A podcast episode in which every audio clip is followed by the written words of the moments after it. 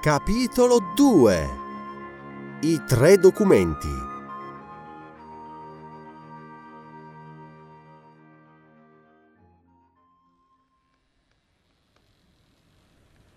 Quei pezzi di carta, per metà distrutti dall'acqua marina, lasciavano vedere solo alcune parole, resti indecifrabili di linee quasi del tutto cancellate.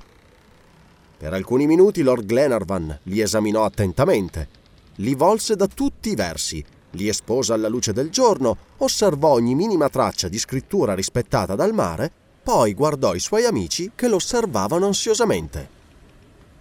Amici, vi sono tre documenti diversi e verosimilmente tre copie di uno stesso documento tradotto in tre lingue, inglese, francese e tedesco.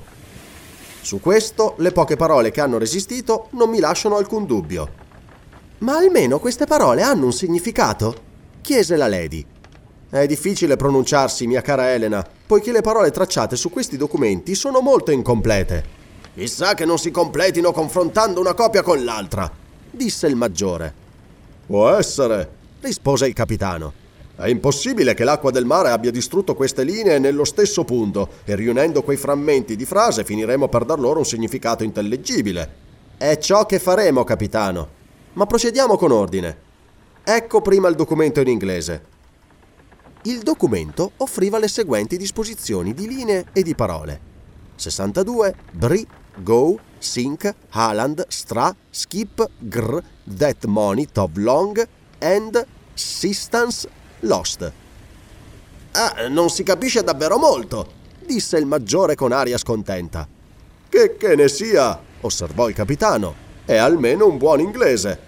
Ah, non c'è dubbio su questo, disse Glenarvan. Le parole sink, Haaland, that and lost sono intatte.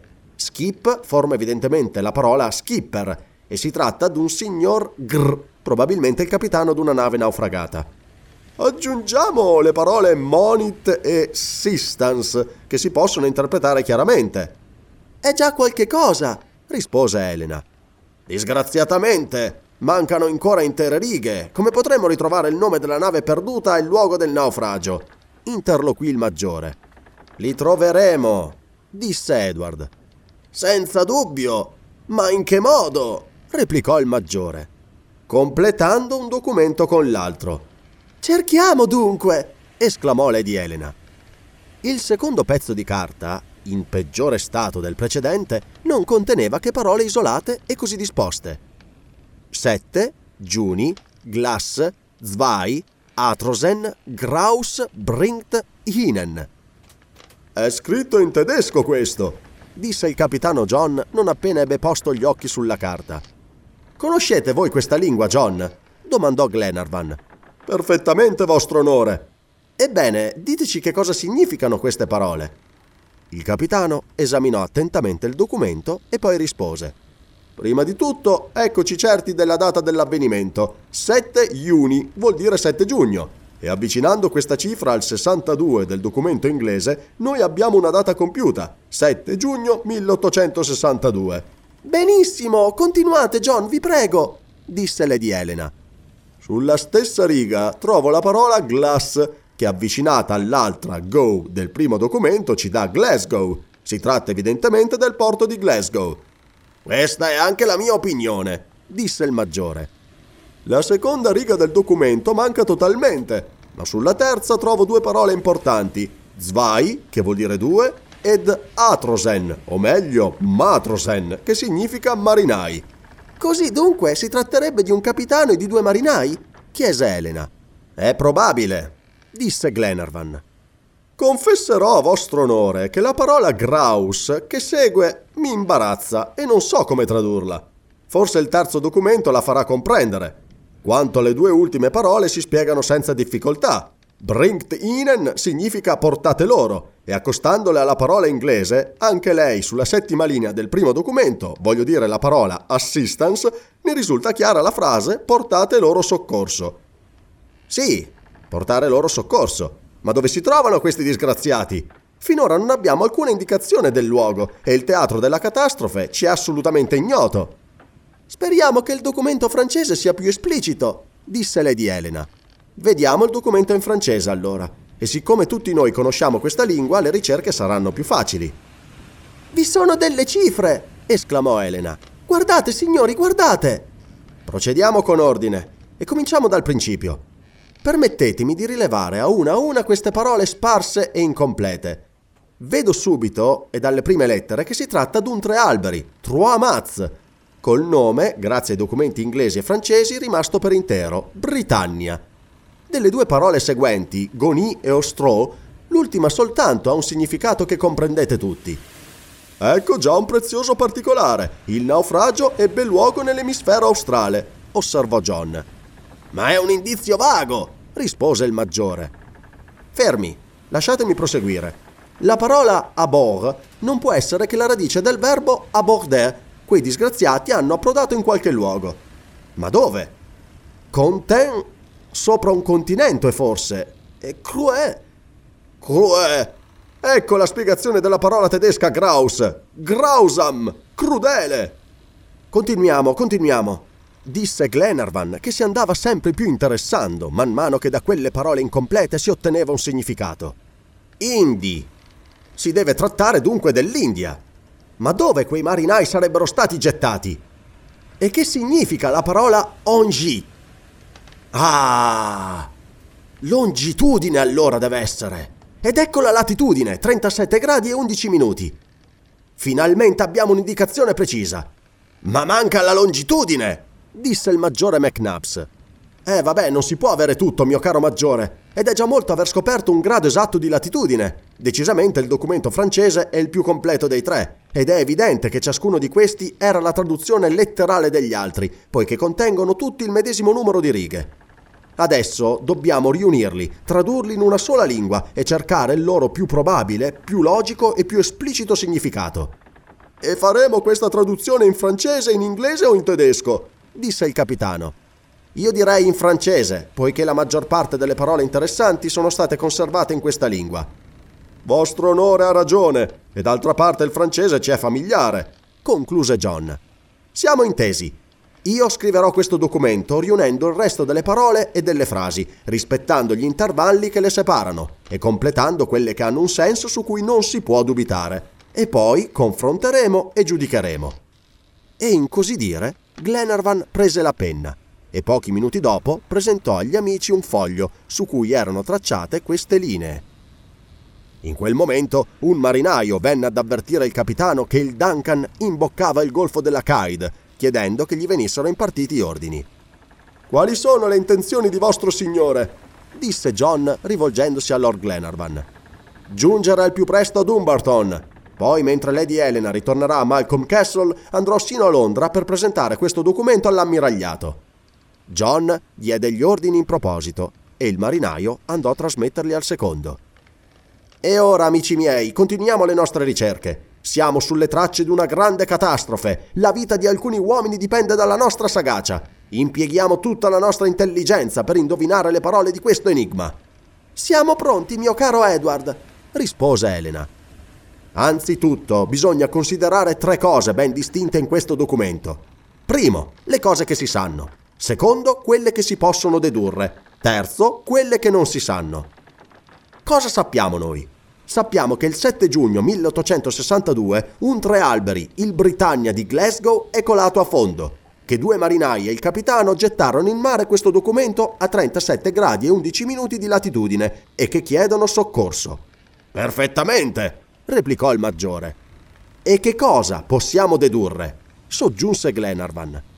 Prima di tutto che il naufragio ebbe luogo nei mari australi. E a questo proposito fermerò la vostra attenzione sulla parola Goni. Forse che essa indichi il nome del paese cui appartiene? La Patagonia! esclamò Lady Elena. Ma la Patagonia è attraversata dal 37 parallelo?